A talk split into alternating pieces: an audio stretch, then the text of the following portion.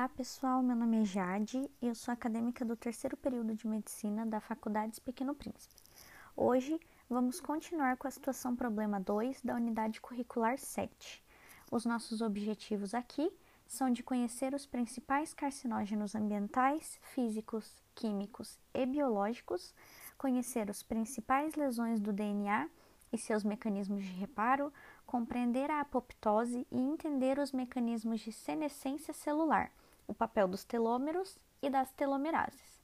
Para isso, eu me referenciei pelo livro Tratado de Oncologia, de Hoff, Biologia Molecular da Célula, de Albert, sexta edição, e Robbins, Patologia Básica, nona edição.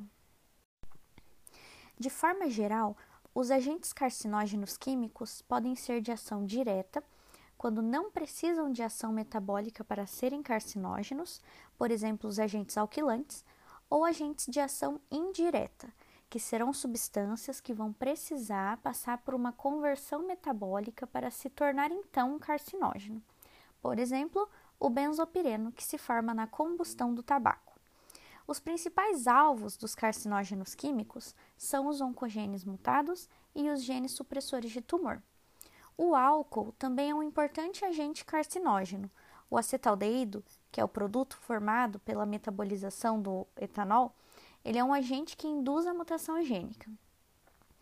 Na questão dos agentes físicos, encontramos a radiação não ionizante e ionizante, sendo o DNA o principal alvo dos efeitos da radiação.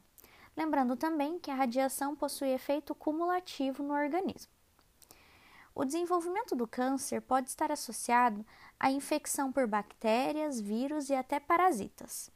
Os principais agentes carcinógenos biológicos são HIV, vírus da hepatite B, papilomavírus, vírus Epstein-Barr e herpes vírus. É importante trazer aqui a tríade clássica do HIV, que é a co-infecção de HIV mais o herpes vírus 8, vai culminar no desenvolvimento do sarcoma de Kaposi. Os produtos dos genes virais irão interferir nas vias essenciais de controle e proliferação celular ou de evasão da célula à morte celular, levando ao processo de transformação maligna. As bactérias como a Helicobacter pylori e eumintos como o Haematobium são considerados agentes carcinógenos também. No segundo objetivo, de conhecer as principais lesões no DNA e os seus mecanismos de reparo, podemos dividir em lesões que ocorrem durante a replicação e após a replicação do DNA. Durante a replicação, se houver um erro, a enzima DNA polimerase irá reconhecê-lo, ativar a exonuclease de correção de erros, que vai clivar o nucleotídeo errado e regenerar a extremidade. Já quando o erro ocorre após a replicação, o reparo pode ser feito por reparo de malpareamento, por excisão de bases, por excisão de nucleotídeos e por recombinação homóloga e não homóloga. Vamos então para o objetivo da apoptose. A apoptose é um processo que ocorre fisiologicamente como regulação celular. É a morte programada da célula. Ela pode ocorrer pela via intrínseca, que também é conhecida como via mitocondrial, ou extrínseca. A via mitocondrial ela é ativada quando a célula é privada de fatores de crescimento e outros sinais de sobrevivência. As proteínas da família BCL2 ativam sensores que induzem a dimerização de BAX e BAC e se inserem dentro da membrana mitocondrial. Eles vão formar canais por onde o citocromo C irá passar para o citosol. O citocromo C vai ativar a caspase 9, que por sua vez irá ativar a cascata das caspases, levando à fragmentação nuclear. A via mitocondrial parece ser a via responsável pela maioria das situações de apoptose. Já a via extrínseca ocorre pela expressão de moléculas de superfície, chamados de receptores de morte, que irão disparar a apoptose.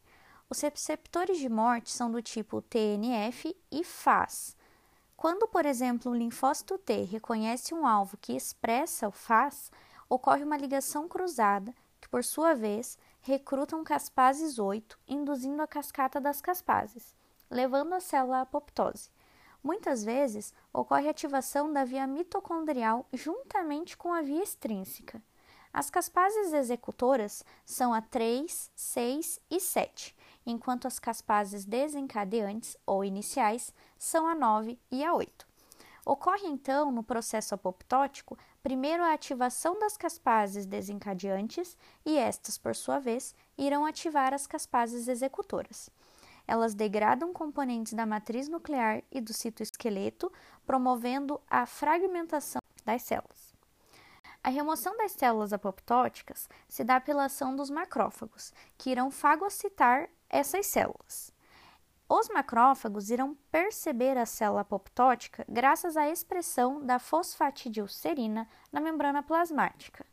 Esse processo é rápido e vai evitar o processo de inflamação. E por fim do nosso podcast, precisamos definir a função dos telômeros. Os telômeros são sequências repetidas e curtas do DNA presentes nas extremidades lineares dos cromossomos, são importantes para garantir a replicação completa das extremidades, protegendo-as da fusão e da degradação.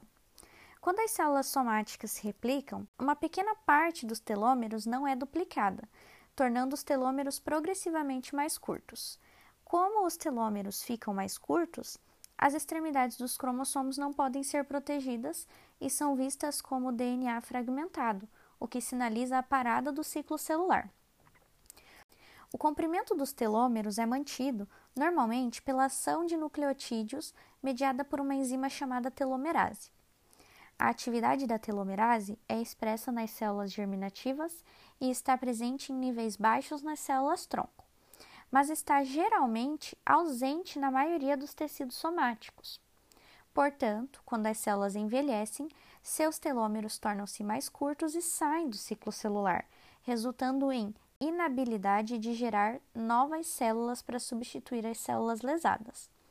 De maneira inversa, nas células cancerosas e mortais, a telomerase é reativada e o comprimento do telômero é estabilizado, permitindo a proliferação indefinida dessas células.